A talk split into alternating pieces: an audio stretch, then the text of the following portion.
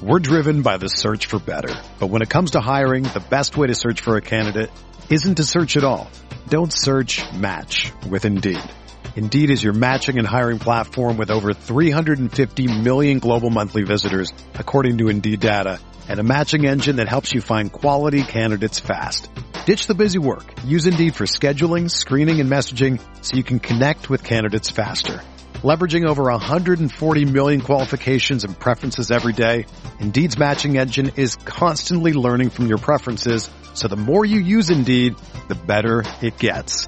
Join more than 3.5 million businesses worldwide that use Indeed to hire great talent fast. And listeners of this show will get a $75 sponsored job credit to get your jobs more visibility at Indeed.com slash BlueWire. Just go to Indeed.com slash BlueWire right now and support our show by saying that you heard about Indeed on this podcast. That's Indeed.com slash BlueWire.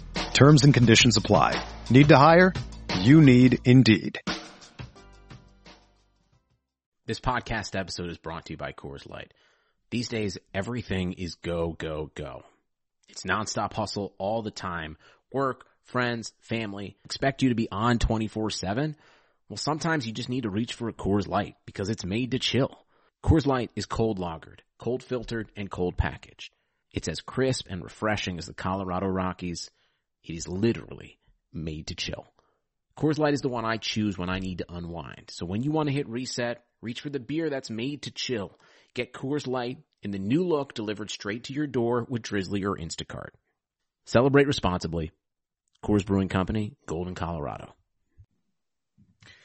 Welcome, Irish fans, to another edition of the Irish Breakdown podcast. I'm Vince D'Addario. I am the football analyst at irishbreakdown.com. And with me, as always, is Bryan Driskell. He's the publisher at irishbreakdown.com. And uh, some interesting movement here this week, uh, Brian. It, it is the North Carolina week, number 25 North Carolina, number two Notre Dame. Notre Dame goes on the road to Chapel Hill on a Friday, which is weird. So everything's jumbled up this week uh, with what we're pushing out, but make sure you stay locked in because we're going to have all kinds of good stuff. But today, we want to talk about the new look offensive line for Notre Dame, who, by the way, was just put up uh, on the the the mid season watch list for the Joe Moore Award uh, for the best offensive line uh, in the country. You're shaking your head. Is that not a mid season like that? No, I know like, that's what they called like, it. I know that's what they called it. It's like what mid season for what? This is it's not I know mid season in the NFL anymore. Like okay, yeah, I know mid season for the Big Ten. Yes, that's right. I thought that was funny too, but I wanted to go with their uh, terminology. Yeah, uh, all uh, good. Yeah, so they're they're one of the finalists or they're on the watch list or whatever the case may be for the Joe Moore Award, which I think we all kind of anticipated. But now Sure. you've got two starters out uh, for this game, and and of course uh, Patterson, the center, he's going to be out for the rest of the season. Right. Uh, but Robert Hainsey, I'm sorry, not Robert Hainsey, Kraemer, uh, it had an appendectomy from what Mhm. we're being told. So Mhm. he's going to be out one to three weeks. So definitely this week. We know that for sure. Yeah, and on that uh, with Tommy Kraemer, I, I've talked to some, some sources about this. It sounds like it wasn't. You know, when I hear appendectomy, I think emergency surgery. Yeah, really yeah. bad. Apparently, it was something that was caught. You know, before it became a problem. Okay, good. Why they're they're such a short? Because I was thinking appendectomy. I mean, are they going to even have him back in the regular season? I was told that he's in good shape, that it, everything went well, that it was something that wasn't uh, wasn't as bad as it sounds, and that's why there was such a short one to three week kind of turnaround on that. My my thought would be, and maybe this is more of a hope than a thought, that if Notre Dame, even if well, what no matter what happens against North Carolina. I mean, the reality is Notre Dame should be able to run a lot of twos out against Syracuse and stuff. Agreed. Agreed. You know, I mean, Tommy Kraemer, Jason Adamule, there's just a lot of guys that I look that are banged up and say, "Well, just get them back for Wake Forest. you know, Well, and, I think Wake Yeah. Forest is a bit of a, more of a concern. I don't have a concern, but I think they're a better team than maybe we had anticipated that they would be at this time of the season. So you want to, you want your guys to be back for that. right. You- And Syracuse is really bad. They're not So- good. And who, yeah, right. Yeah. So it's just, it, the point is, look, you got to get healthy for that Wake Forest Clemson run. And then of course the, the college football playoff is, is going to start a lot sooner after the end of the regular season. Right. conference title games than it has in the past since everything's pushed back two weeks. So the key is going to be making sure that Tommy Kraemer gets healthy. And I, I would be surprised if he's back in, in less than a week because he's been battling other different ailments throughout the year. So this might be a good time to kind Yeah. of get him, get him healthy, refreshed and ready for a really, a really good stretch run. So, so Notre Dame has pretty much announced uh, via the depth chart that uh, sophomore Zeke Correll is going to take over at center uh, for this game, and, and Josh Lugg is going to take over at right guard, and that that is going to be the makeup going into the North Carolina game. Now, what happens after the North Carolina game when Tommy Kraemer comes back? Does that push? We'll worry about that later. But Yeah. for thi- for thi- because I think there's a million different options that you can go I with. think the key is just looking at the makeup of the line Yes. going into North Carolina. Correct. Let's see I how agree. it goes, and then we can kind of figure out some things after that. So th- there were a couple of different options, and I, I want you to just glaze over those real quick. You had an article out on IrishBreakdown.com of the different options that Notre Dame could go with.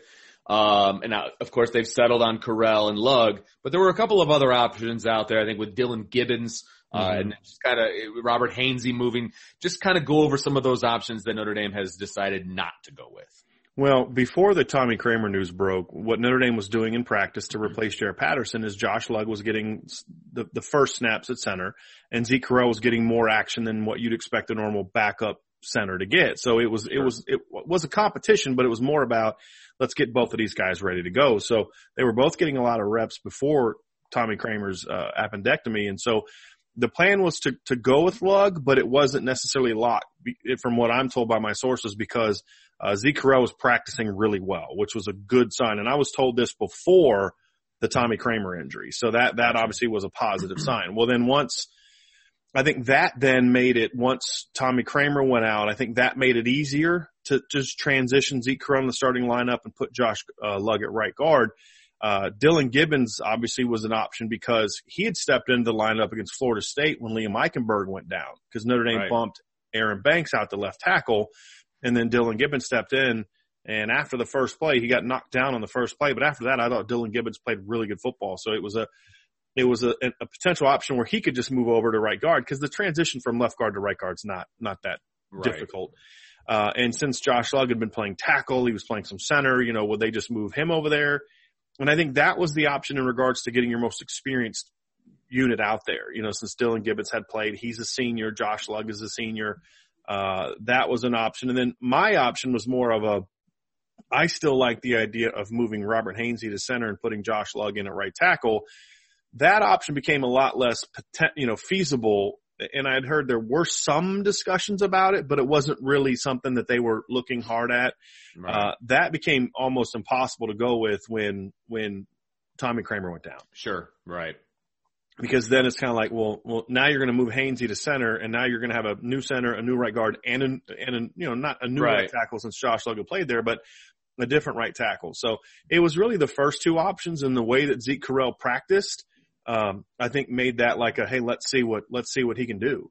Um, because Dillan Gibbons obviously could be inserted at any point in time, and then of course Josh Lugg was getting that work at center, and Josh Lugg has been getting work at center for a while. My understanding has been he's been an emergency center for the last couple of years, so this was not a new thing for him per se, even though he's never played center. And he was a, started at five games at right tackle last year. I thought he played well. Uh, I think the Notre Dame coaching staff had said in the past that they thought he played well. Um, and so he, he's got experience playing. Now Sure. he's played, I think about 40 to 50 snaps in his career at right guard. Uh, he played some right guard this year against Georgia Tech when Tommy Kraemer came out. You know, he was again, was battling some, some injuries and they wanted to get him out late in the game. Uh, so Josh Lugg got in at, at right guard against Georgia Tech a little bit. So, uh, this isn't a new p- position for him either. Right. And so, uh, so you have four guys in the lineup still that have a, a good amount of experience and that should help sort of ease that loss of Zeke Correll because the thing that you, that, you know, we've talked about Vince at irishbreakdown.com about this offensive line is yes, Liam Eichenberg to me is having like an all-American caliber season. Robert Hainsey's been really steady. Aaron Banks has had some moments of excellence. Jarrett Patterson has some really good moments. Tommy Kraemer, I thought was coming off of a, of a couple quality games in a row. Uh, even though he's been battling, you know, health, I thought he was, he was getting better. But the reason this line has been so good is not necessarily those individual players. It was just how well this unit was playing together. Yeah. as a five man group. And this was the five man group that we really saw for most of last season. Um, and, and so you have that concern of, well, you lost two key parts of that. How are you going to transition? And I think that, you know, I've criticized Jeff Quinn a lot in the past. Uh, one of the things that I have praised him for is, is the job that he did last year when they lost Tommy Kraemer and Robert Hainsey in back to back games. Right. So if you just to refresh your memory, Tommy Kraemer got hurt against Michigan. They inserted Trevor Ruhland in the starting lineup, and then Right. early the next game, Robert Hainsey went down, and then Josh Lugg had to step in. Well, that's after that Virginia Tech game. That's when the offense took off late in the season. So they showed that this unit can can can deal with losses, multiple losses, and still thrive. Now, Yeah. the schedule's going to be tougher down the stretch this year than it was last year, if we're being honest. I mean, it was, you know, they Yeah. beat five and seven Duke and, you know, Navy was a good team, but again, it's still Navy. You know, BC was a 500 team. Stanford was four and eight. Uh, it, it, be, it wasn't a, a really gauntlet of teams like facing North Carolina and then facing potentially Clemson and then Wake Forest. So it's a little different situation, but I thought the line played well. I thought Jeff Quinn showed the ability to do that. And now you're, you're putting guys into the lineup and, and Josh Lugg, who's got far more experience now because of the adversity that they faced last year. And Zeke Correll is, you know, has like 40 some career snaps, which I believe is about 40 some career more snaps than Jarrett Patterson had when he took over last year as a redshirt freshman. So Yeah. uh, the, you know, so, so I think that they're, they're, by just inserting Correll and then Lugg at guard, I think there's a greater chance at continuity I agree. as opposed to Lugg playing center where he'd taken snaps there, but he had never played there in a game. Uh, it- it's not a position I think is natural for him. And, you know, you'd have had a, a really, maybe he'd have done great. We don't know. Uh, hopefully we don't ever find out, but it would have been a big question mark. Now you're putting a center at center, a guy that's been practicing at center since he showed up, uh, a top hundred recruit. You're playing Lugg in a position that he has played legitimate snaps before and where I think his skill set is better suited. So right. I feel like is Notre Dame going to have the number one offensive line against North Carolina? Pro- probably not, because I think that would be almost disrespectful to Jarrett Patterson, Tommy Kraemer Sure. saying, "Oh, they're fine." Yeah, you lost two good players. It, it stings, but I do feel like Notre Dame still has an opportunity to have an outstanding offensive line. I don't think this loss prevents them from still play outplaying the defensive fronts they're going to face in the next month. Uh, you know, because look, when you when you get concerned about North Carolina, it's concerned about them scoring a bunch of points.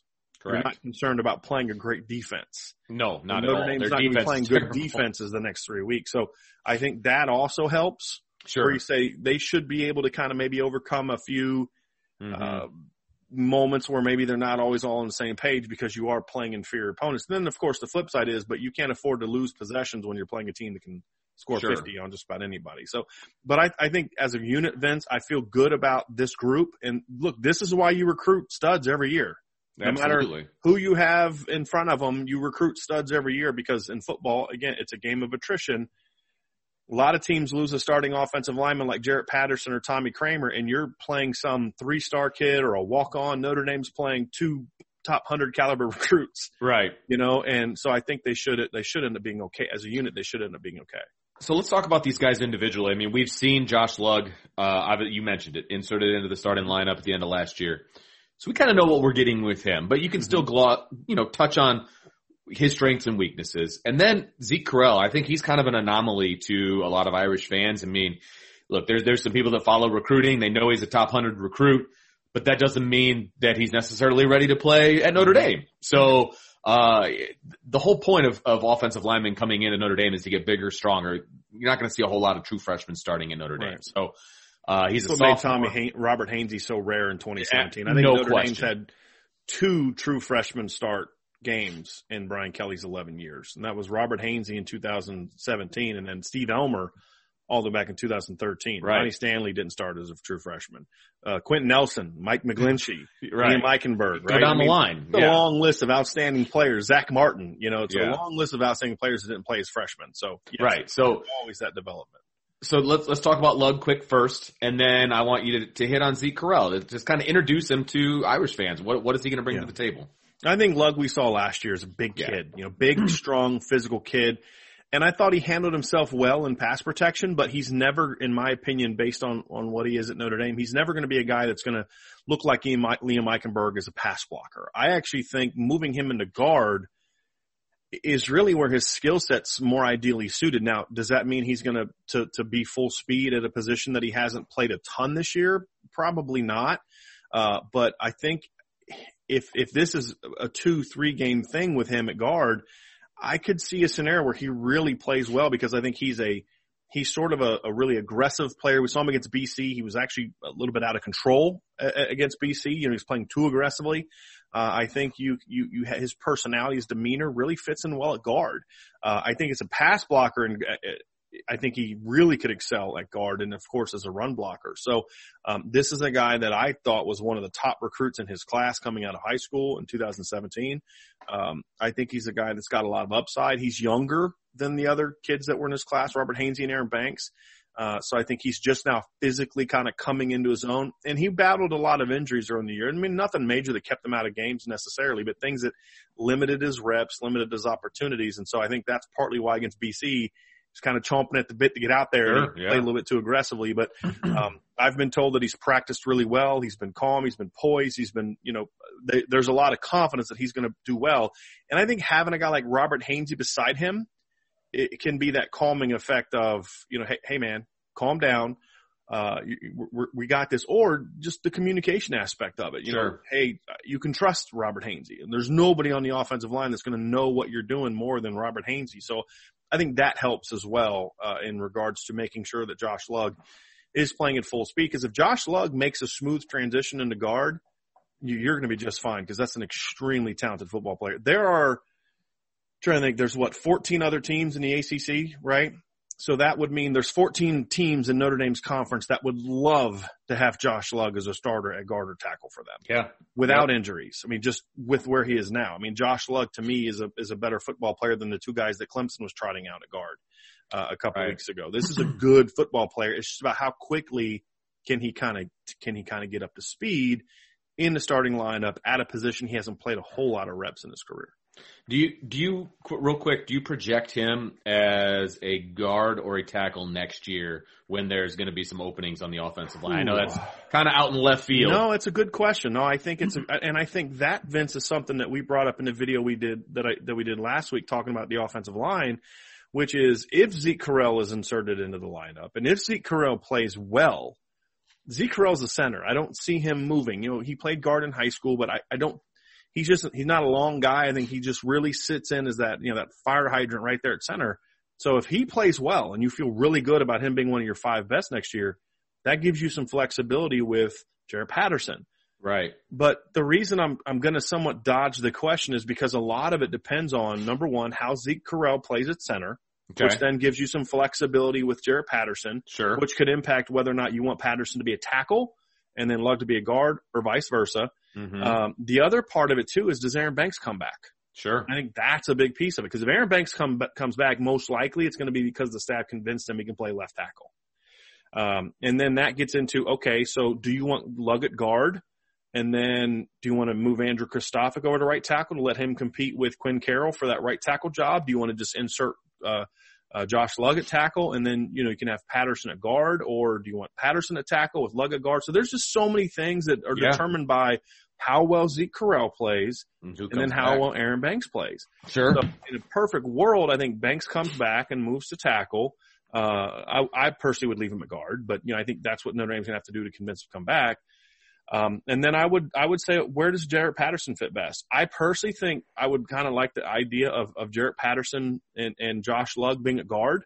Uh, and then, and then let the two stud sophomores, uh, uh, and, and then the rising, he's a freshman now, sophomores now, but Andrew Kristofic, Quinn Carroll, and Tosh Baker, let those three guys battle it out Sure. for that spot. The other option is they could, you know, they could just move Lugg at tackle, keep him at tackle so they want more experience and then they could put Patterson at, at right guard and then they could let Dillan Gibbons battle it out for the left guard job. And, and in that scenario for me, if it's me, I would sit down and have a very long talk with Blake Fisher, the, the 2021 recruit and say, Hey, listen, you're, you can play tackle at this level. There's no question, but the fastest path for you to get on the field is at left guard. We think you could play left guard for us some as a freshman. Uh, cause Blake Fisher's not a five year player most likely, right? Yeah, mean, we right. can agree on that. so, you know, let him sit behind whoever that left guard is, whether it's Josh Lugg or whether it's Dillan Gibbons or Jarrett Patterson and let him kind of get some experience there. Um, and then he can kind of get in a situation where if he's ready to play, maybe you start working him in a little bit. So, Sure. uh, there's just a lot of options and it's going to make spring ball a lot great. of fun. But, uh, Yeah, which is so great. that's why it's it's kind of hard to answer that question because there's just two big question marks we don't have answers to right now, which is how does Zeke Correll do at center, and then how does Aaron Banks, you know, does Aaron Banks come back next season? So, uh, we'll, we'll cross those bridges when we come to it next year. But uh, Zeke Correll, let, let's jump into the Zeke Correll boat. What have you seen from him, and what do you think we're going to see from him on Friday? Well, you know, you'd mentioned this is a top 100 recruit. He was one of the 100 best Right. players in the country coming out of his class. Uh, he, the big thing for him coming to Notre Dame, and Brian Kelly talked about this in the press conference today, was he was undersized. I mean, and we talked about that when he signed. He's going to need time to develop. He was about 265, 270 pounds when he showed Mhm. up. Right. St- tough, strong, athletic kid, and, and, and the tools are there. We saw it against Pitt. There's one play where Pitt just did a lot of stunting and they hit him and he kind of caught him where he was in mid slide. So he got kind of rocked back. But other than that, Pitt threw a bunch of stunts at him. They threw a bunch of twists at him and I thought he handled it really well. I thought he was physical. I thought even when they kind of got up the, the line of scrimmage past him, he stayed engaged, which remember that's what was going on that we praised the starting offensive lineman for. Cause when, when a team like Pitt attacks you as aggressively as they do, they're going to get up the field. But you got to stay on them, ride them out, and then. But just the quarterback in that game wasn't as experienced as Ian Book was to kind of slide step and get up into the pocket. So Sure. they weren't able to to to avoid it as much. But I thought he played well. I think he's athletic. I think he's physical. I think he's tough. I think he's a guy uh, that, from what I'm told, is a smart player. You know, but again, smart in practice and then smart when the, the lights are bright and you're on the road in a, in a top Sure. 25 game the day after Thanksgiving, it can be a different story. So we don't know how he's going to handle that. You never know that until a kid steps into the lineup. Yeah. Um, but to me, he's a kid that is a, not just a future starter, but a guy that I viewed as a potential future star. Uh, I'm not saying he's going to play like that against North Carolina, but Right. Right. this right. is a talented kid that's going to have his first start issues. Uh, but he's also a kid that I think can make some blocks. And if I think the fact that there's going to be veterans around him Very is going to make this such a smoother transition for him because he doesn't necessarily have to be the star. He's going to have help from Aaron Banks, who's one of the best guards in college football. He's going to have help from Josh Lugg, who's 6'7", 310 pounds and is an experienced, you know, veteran player. He's going to have two very, and the left tackles in Notre Dame, the tackles in Notre Dame has, Liam Eichenberg and Robert Hainsey are two physical tough kids, but they're also two very calm players, very poised players, leadership type guys. So I think that will be a calming presence for Zeke Correll as well. So I think he's going to perform well. Uh, I think he's a talented kid and the key for me is just be calm enough to where the snaps are consistent. That, that's really the only thing that I'm concerned about. Sure. Because if he makes a bad call, then you've got guys that can say, "Hey, no, we're sliding to this is a Liz call, Yeah, not a right. Rip call." You know, I mean, and and now there's not going to be seventy thousand people in the stands. yeah. So if True. Robert Hainsey or Liam Eichenberg knows he made the, the wrong call, they can quickly check it, or Liam Sure. or Ian Book can hear it and say, "No, no, no, no, we got to slide the protection that way."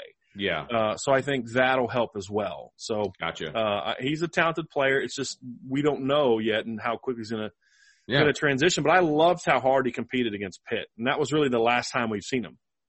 You know, he played against South Florida, he played against Pitt, and Pitt he played a lot.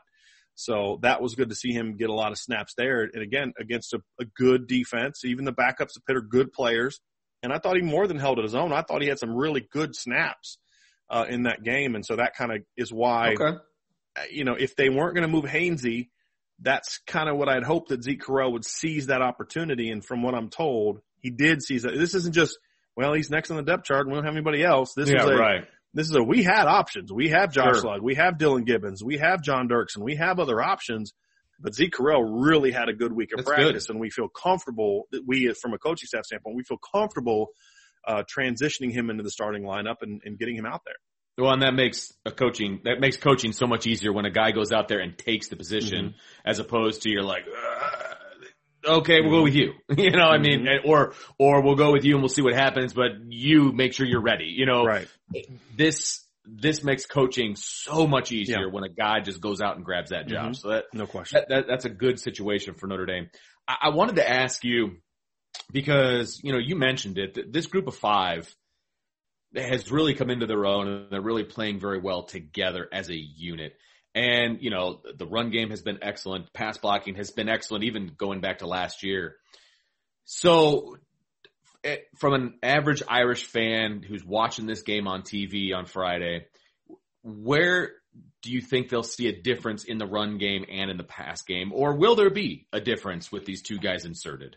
you know, will there? I don't, I don't know. We'll have to see it. But I think where my concern is greater is in the pass game. Okay. I I feel like with the way that Notre Dame, you know, they're a zone blocking team. And I Mhm. think when you have new starters in the offensive line, I think you, you get real, you say, hey, look, this is a, not a very good defense. It's not a very good defensive line.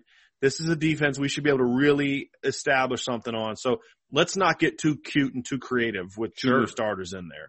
Let's Sure. run our inside zone. Let's run our outside zone, maybe a counter or, you know, some kind of wrap play, you know, just to, to give them some misdirection, but let's just beat them up. And, and Zeke and Josh can beat them up. So I Well, think you're yeah. able to simplify things enough in the run game to where you should be able to make some transition. And if they want to bring a bunch of run stunts, that's fine because I'll just run inside zone away from, uh, Aaron Banks and Liam Eichenberg all game. And then we're just going to cut back and gash you because that one time you stunt the wrong direction and we're cutting back behind Yeah. those two dudes. You know, the band's playing or you know, the fight song. You, you know what I mean? So I don't know if Sure. that's necessarily the, the, the route you want to go, uh, with the backs that Notre Dame has. Now, pass game wise, when you get into second and long, when you get into two minute situations, when you get into third down or in, in formations where, where UNC kind of has some, some tendency reads on Notre Dame where this is a heavy pass situation. I think that's where there's going to, there's going to be some creativity with stunts and twists and linebacker, linebacker pressures and things like that. And that's where I'm more concerned about. The one thing that the offensive line has been so good about, especially in recent weeks, is the guards, Kraemer and Patterson, even when they get beat, really doing a great job of riding guys out and, and really giving Ian Bookett either a clean pocket in front of him or a pocket in, that, that gives him options to step in and take off. Correct. Uh, will that happen with Zeke Correll and Josh Lugg? And will Ian Book have the same confidence in them that he had in the veterans in front of him, which That's matters big. too, Vince? You know That's this. really So- big. Yeah. he has to say, okay, I trust these guys. So when I see Zeke Correll riding a guy in the A gap, I know he's got this. I'm going to step into the pocket and I'm going to either make a throw Mhm. or I'm going to take off running. Um, so, so that's all part of it. So I think the pass game for me is really where I'm most not concerned. Well, I, concerned. I mean, you know, that's where I think North Carolina is going to really test Notre Dame the most. And that's where I think Notre Dame can have the most problems because if you start making stops and passing downs, those are drive killers, right? If Sure. if you get a two yard, you know, if we get stopped for two yards on first and 10 as an offense, then you look at it and say, you know, hey, second and eight, we got another shot at this. You know, you, you pass the ball on first and 10 and then you give up a pressure or you, incompletion or a sack and all of a sudden it's, that's drive killer. Sure. And you can't have a lot of drive killers against North Carolina. This isn't going to be a 12 to 7 game, right? I mean, I don't care how good the defense plays, barring it being a monsoon and they can't throw the ball. This isn't going to be a 12 to 7 game. This is going to be a game where you're going to have to score Sure. some points to win, kind of like Clemson. Uh, and so you really need to be able to throw the ball and you can't have a lot of drive killing plays. And I think the pass game is where you can, you could see a lot of those potentially happening. So I think that is where North Carolina is going to look to get their plays made. And that's where I think this unit's going to have to, to really make sure they're at their best. Yeah, one one of the things I just wanted to echo uh, about the run game is is zone zone blocking is a lot of double teams and then climbing to the next Mhm. level. And I'd really, I just I like when you bring in new guys who are, and you talked about Josh Lugg being aggressive and and and you know being that mauler type of guy. You know when you're double teaming and you're just beating the snot out of the guy Mhm. across from you with a double team, and then it's all about communication, who's going to go to the next level, and things of that nature. I don't have any. I don't have any issues with this Yeah. group. I, I think the communication is going to be good, and I and I and I don't think there's going to be a lack of physicality in the zone blocking Right. scheme. You know what I mean? So I'm really not worried about the run game, and, and I think I, I think you're right. I think the pass game and Ian Book's confidence. I think that's a big one because we've seen Ian Book in the past. If he's not confident in somebody, whether it's his Mhm. receivers, whether it's his line, whatever the case may be, he's not the best. He Ian starts Book. rushing. He That's starts exactly rushing. right. things. I, Yes. and I think to your point too, Vince. I, I think when you when you talk about the zone, look, the zone is the zone, right? Right. And and that's what's great about running zone plays is look, th- these are the rules. The rules don't change because the rules are the, the great thing about a zone, just so people understand, is zone concepts have rules. I'm uncovered or I'm covered, and the guy next to me on either side is covered or uncovered. And depending on who's covered and uncovered is going to determine whether the center's working with the guard, whether the center's working with the backside guard, whether the center's working solo Right. right? Um, whether he's going to be the main guy, whether he's got to overtake, whether he's got to help. Those rules don't change because they are what they are. And then Mhm. however a defense lines up, we have our rules. If every single guy is covered, we have our rules, right? It becomes a bunch of base blocks essentially. So, um, that's why I like the zone so much because you don't change your rules. The rules Right. are what they are. The rules are the rules. Uh, the looks change, but you've got rules built into the looks. And Mhm. so that's why I think, you know, what's made the Broncos so successful back in the nineties with those zone concepts is what made, has made Notre Dame so successful. When you have good players, they are what they are. And it, what we saw from the first two years under Jeff Quinn, and I'm sure it's, we're seeing it now is, and we saw it under Harry Hiestand is you work on combo blocks every single Yeah. day oh yeah. or an individual. Yes. I mean, it's it's given different looks. It's hey, here's here, here's what happens here. I mean, those are individual period drills on a daily basis. So to your point, that's why I think that transition tends to be smoother. Now, pass protection is something that tends to change more frequently Sure. week to week because you're facing a three-three-five this week or a three-four or a four-two-five, and the angles for the pl- pressures are going to be so different that you're going to change. But here's one thing that I think also needs to be considered as an option for Notre Dame. And this is something I hope that they've pre- prepared for. If I'm North Carolina hmm and I'm bringing pressures, I'm not bringing pressures off the edge. I'm not, I'm bringing pressures up the middle. Absolutely. Yeah. And one thing, one weapon that Notre Dame has that not a lot of teams have is Notre Dame can go three tight ends and have two guys out on routes that are matchup nightmares. And, and you put Brock Wright and maybe Tommy Tremble. I prefer Brock Wright because I want Tommy Tremble running routes. Uh, but you put one of those tight ends back in like an H-back situation and, and now you can now free release your running backs and you've got a bigger Right. bodied guy stepping up to take on what maybe the running backs would do. Correct. So, you know, Yeah. normally Notre Dame would line up, you know, let's say an 11 personnel, which is three receivers, one tight end in the back. And the back is, you know, in a six man protection, the back's got to take on a blitzer. Well, num- sometimes Notre Dame will max pro and they'll go seven man protection, which is the five linemen, the back and the tight end.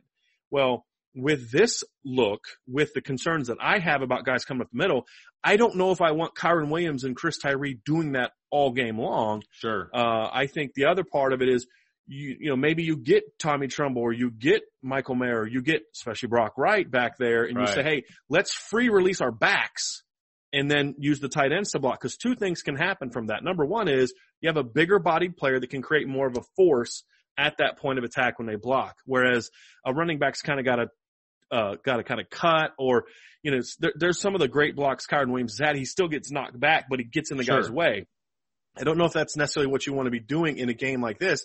So you have a bigger body guy who can create more of an impact in your favor as an offense. Right. But also you now can use the running back as a free release guy to attack those blitzes. So, you know, bring your tight end in, have him be your six man of protection, and then you're running angle routes or slides or seam routes or screens where now you're using that back. Say, hey, you want to blitz? We're going to get a bigger body in to protect, but now we're going to use our dynamic playmakers, Kyren Williams, Chris Tyree, to now attack you behind that blitz with pass concepts. So this is something that I want to see from Tommy Rees this weekend where he says, Hey, I know what you're going to do. I know you're going to attack my new guys. We're going to have a plan not only to protect our offense, but we're going to have a plan to exploit you when you try to do that. Because they've And shown that- that, the backs can catch out of the backfield. That's right. And so Right. that to me is the, is another example of growth that we can see from Tommy Rees to where you know they're going to do this, right? I mean, you know they're going to attack up the middle. What is your plan to not only protect it, but then also to beat it? Sure. And I think sometimes coordinators and veterans can even make this mistake is you're so focused on protecting that you don't attack where the pressures are coming from. I mean, that's what the great offensive coordinators do. It's like, hey, if I got this defensive end that's just killing my tackles, well, one way to do that is we know he's going to come upfield anyway. Let's throw a little screen behind it. Go behind them. Let's yeah. run a draw play behind it. Let's let Yeah. him come wide. Right. Same thing here. So that's something that I think where Notre Dame can steal some yards. And if you hit a couple of those big plays against North Carolina, now they got to decide, okay, do we really want to keep bringing these pressures? Cause they got a veteran quarterback that's just picking us apart with crossing routes, with angle routes, with seam routes, with screens, and they're killing us. So let's Mhm. back off and, you know, maybe, maybe we can force them into a mistake. So I think those are some of the, that's going to be part of that interesting chess match that I'm looking forward to seeing on Friday. Uh, where it, it, if we see that, it'll be another example of, of Tommy Rees coming into his own as a, as a, not just a play caller, but also a game planner and, and Mhm. putting those two things together. So that's the final piece to me of you have that, that, that sixth and seventh man as blockers with the tight ends that is an often overlooked aspect of the Joe Moore Award. This goes to the great offensive line. Well, that is a Joe Moore Award, but the Notre Dame tight ends this year, more than you see Yeah. from most teams, are playing a huge role in how successful this offensive line has been, along with great play from the offensive line. Uh, and I think those are weapons that you can also utilize this week to help protect Sure. your, your two new starters. No, absolutely. So Notre Dame's coming out Friday with two new starters on the offensive line. We'll see how long that lasts. My guess is two weeks minimum, uh, for those two guys, but we'll, we'll see what happens. So Zeke Correll, Josh Lugg taking over at center and right guard respectively. And, uh, and we'll see how it goes. It's going to be a lot of fun, something different, but I, I don't expect a huge drop off from this O line and, uh, I don't think you do either. So Because you still have three studs, right? I mean, absolutely. you and these guys three- aren't right. slackers either. I mean, these Right. aren't a couple of walk-ons that you're putting in there Right. because you don't have anybody else. So or three star depth guys. I mean, these are these are guys you recruited to be studs, absolutely, and now they're yeah, now they're getting. And look, let's be honest. The only reason Josh Lugg doesn't start at Notre Dame is because of how good the guys in front of him are. right. I mean, like I said earlier, he's starting for I would imagine at least twelve or thirteen of the teams in the ACC. You're telling least. me that he, he would start for every one of them because I'm just trying to be necessarily- conservative, okay, well, it wouldn't necessarily be at guard. He could be at ta- I mean, right? he has such positional Right. flexibility that he would start on every. Right. on I've every yet to team. see a team, at least that Notre Dame has played, where I haven't looked at him and said Josh Lugg starts on this team. Yeah, absolutely. and it's a no-brainer. But again, I haven't, you know, we haven't watched every team in person. But yeah, there's a lot of teams. There's top 25 teams that would love to have a Josh Lugg. Yes. So again, you're not you're not starting some some young guy that doesn't Right. play. And and I think again that experience he showed last year where he can be thrust into a, a tight situation and handle himself well and be a part of a really good offense, which is what Notre Dame was in November and in the bowl game last year. So make sure everybody stays locked into irishbreakdown.com because we'll have more on the North Carolina game. I'll have uh, an interview tomorrow. Yeah, Mhm. tomorrow afternoon. We- We'll post that, uh, pre- previewing the North Carolina game. And then of course you and I will be back, uh, on Wednesday, I So believe. we're moving it up because of the game on Yes. Friday and Thanksgiving being on Thursday. We're moving our our preview podcast up to Wednesday, so that'll be obviously uh, definitely on podcast, but form. But we're gonna see how it goes as far as possibly getting that on uh, on uh, the YouTube channel as well. Yep. So we'll have this one and then we'll, yep, we'll have mine tomorrow. We'll have ours on Wednesday. So all kinds of content coming your way. So make sure you check out our podcast on- on Soundwise. Make sure you check out all the content on irishbreakdown.com. And, uh, that's been this edition of the Irish Breakdown podcast and we will talk to you next time. Whether you're a world-class athlete or a podcaster like me, we all understand the importance of mental and physical well-being and proper recovery for top-notch performance. That's why I'm excited that Unifyd Healing is sponsoring this podcast. Unifyd Healing is a new and super innovative global network of wellness centers powered by Energy Enhancement System or EE System. If you haven't heard of the EE System, you'll want to listen up. This technology promotes wellness, deep relaxation, purification, and rejuvenation.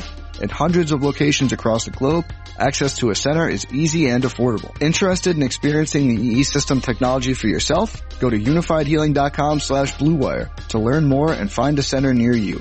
That's U-N-I-F-Y-D healing.com slash bluewire. No material or testimonials on the Unifyd Healing website are intended to be viewed as medical advice or a substitute for professional medical advice, diagnosis, or treatment. Always seek the advice of your physician or other qualified healthcare provider with any questions you may have regarding a medical condition or treatment and before undertaking a new healthcare regimen, including EE system.